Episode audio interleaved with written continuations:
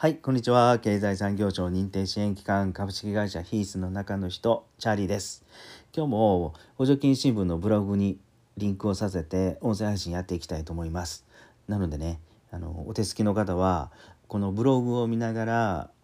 音声を聞いていただけるとより深く理解が深まるのかなと思います。今日のテーマは事業再構築補助金その計画では採択されませんっていう話です。今回ね事業再構築補助金が残念ながら不採択となってしまった企業へ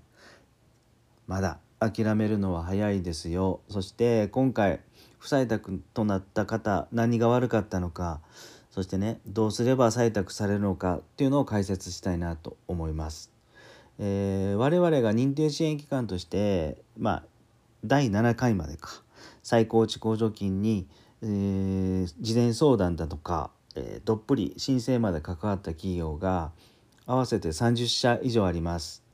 でその中でですね不採択となった企業、うん、その不採択となった事業計画ってえ6つほど共通点があるなと思ったんです。なので今回は不採択の事業計画共通点の6つをですね1つずつ解説していきたいと思います。まず1つ目は再構築補助金の目的を理解していない事業計画です。このそもそもこの補助金事業再構築補助金っていうのは今ある事業の強みを生かして成長する事業市場へ参入する企業それを応援するっていう補助金ですよね。ただこれよく勘違いされるのは例えばね金型の製造業だとすると今の機械がもう30年以上経って、まあ、故障も多いと。なのでお客様への納期がどうしても遅れてしまう。でそれを早くするために新しい機械をこの補助金でっていうのがあるんですけども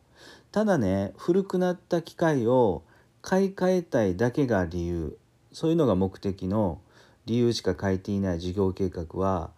不採択となりますと。はい。事業再構築補助金の目的を理解していない事業計画は落ちますよと。そして2つ目成長の見込めない市場に参入する事業計画。とねコロナやインターネットの普及で世界中の生活スタイルはもう急激に変化してきていますよね。それに伴って新たに成長している市場がボーンと目立ってきました。そのような市場に事業を転換する企業を国は応援する。ただね一方で経営者の興味だけで新しい事業を作ってしまう企業も少なくはないんですよね。はい、例えば自分はラーメンが大好きでそして全国でラーメン屋を300軒以上食べ歩いたそんな経営者がですねこういうのを生かして自分の経験を生かしてですね飲食店をラーメン屋さんオープンしたいといった感じでコロナでね世の中の生活スタイルが外食からおうち食へシフトしつつある中経験のない外食産業へ参入するっていうのは非常にリスクが高いと。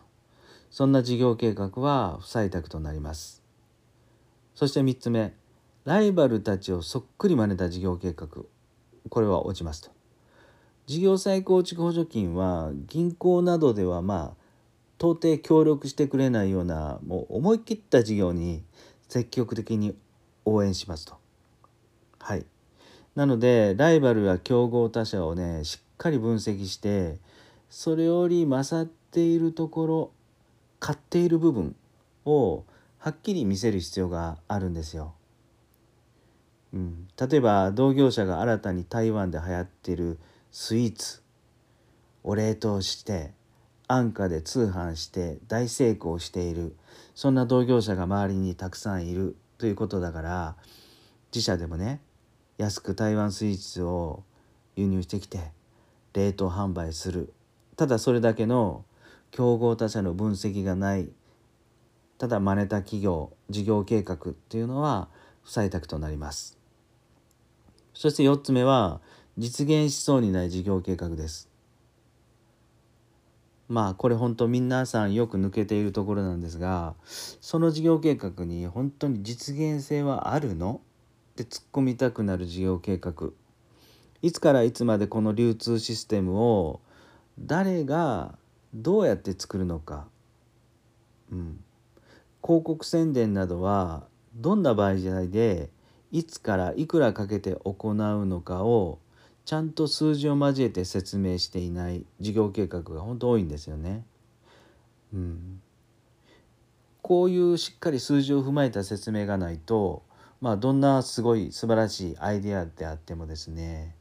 実現性がないよね。実行計画のないところは事業計画っていうのは不採択となりますと。そして5つ目最後あ最後じゃないば5つ目。財務体制の緩い事業計画です。お金のところ。まあ再構築補助金にかかわらず補助金っていうのは採択されてからもう早くても1年遅くて2年ぐらいしてから国から自社に入金というのが当たり前ですよね。うん、なのでまずは全てのまず先に支払いは、えー、自社で賄います。例えばね1500万円の費用のかかる事業が採択されて今回1000万円の補助金が見込まれるとしてもまずは1500万円全てを自社で賄わないといけない。はいということになりますよね。なのでその1500万円というお金がもう100%自己資金で賄えるのか銀行さんに頼るのか、うん、そして銀行さんに頼るならどこの銀行でもうすでにそれはしっかり約束を取れているのかとか、うん、そういう資金計画をしっかり作ってないお金のない企業とみなされたらそもそも不採択となりますよというところです。はい最後6つ目はですね自分だけ良ければいい事業計画です。これもね結構よくあるんですよね。えー、政府はですねこの再構築補助金で企業に競争力をつけてもらってしっかり儲けてもらって業界を押し上げるそして社会や地域に貢献してほしいとや本気で思っています。はい、なのでこれ自社だけ成長して社会に対して何の貢献が見込まれない事業計画なんかは結構ねかなりの確率で不採択となっています。はい以上6つをちょっとお話ししまして最後にまとめです。これね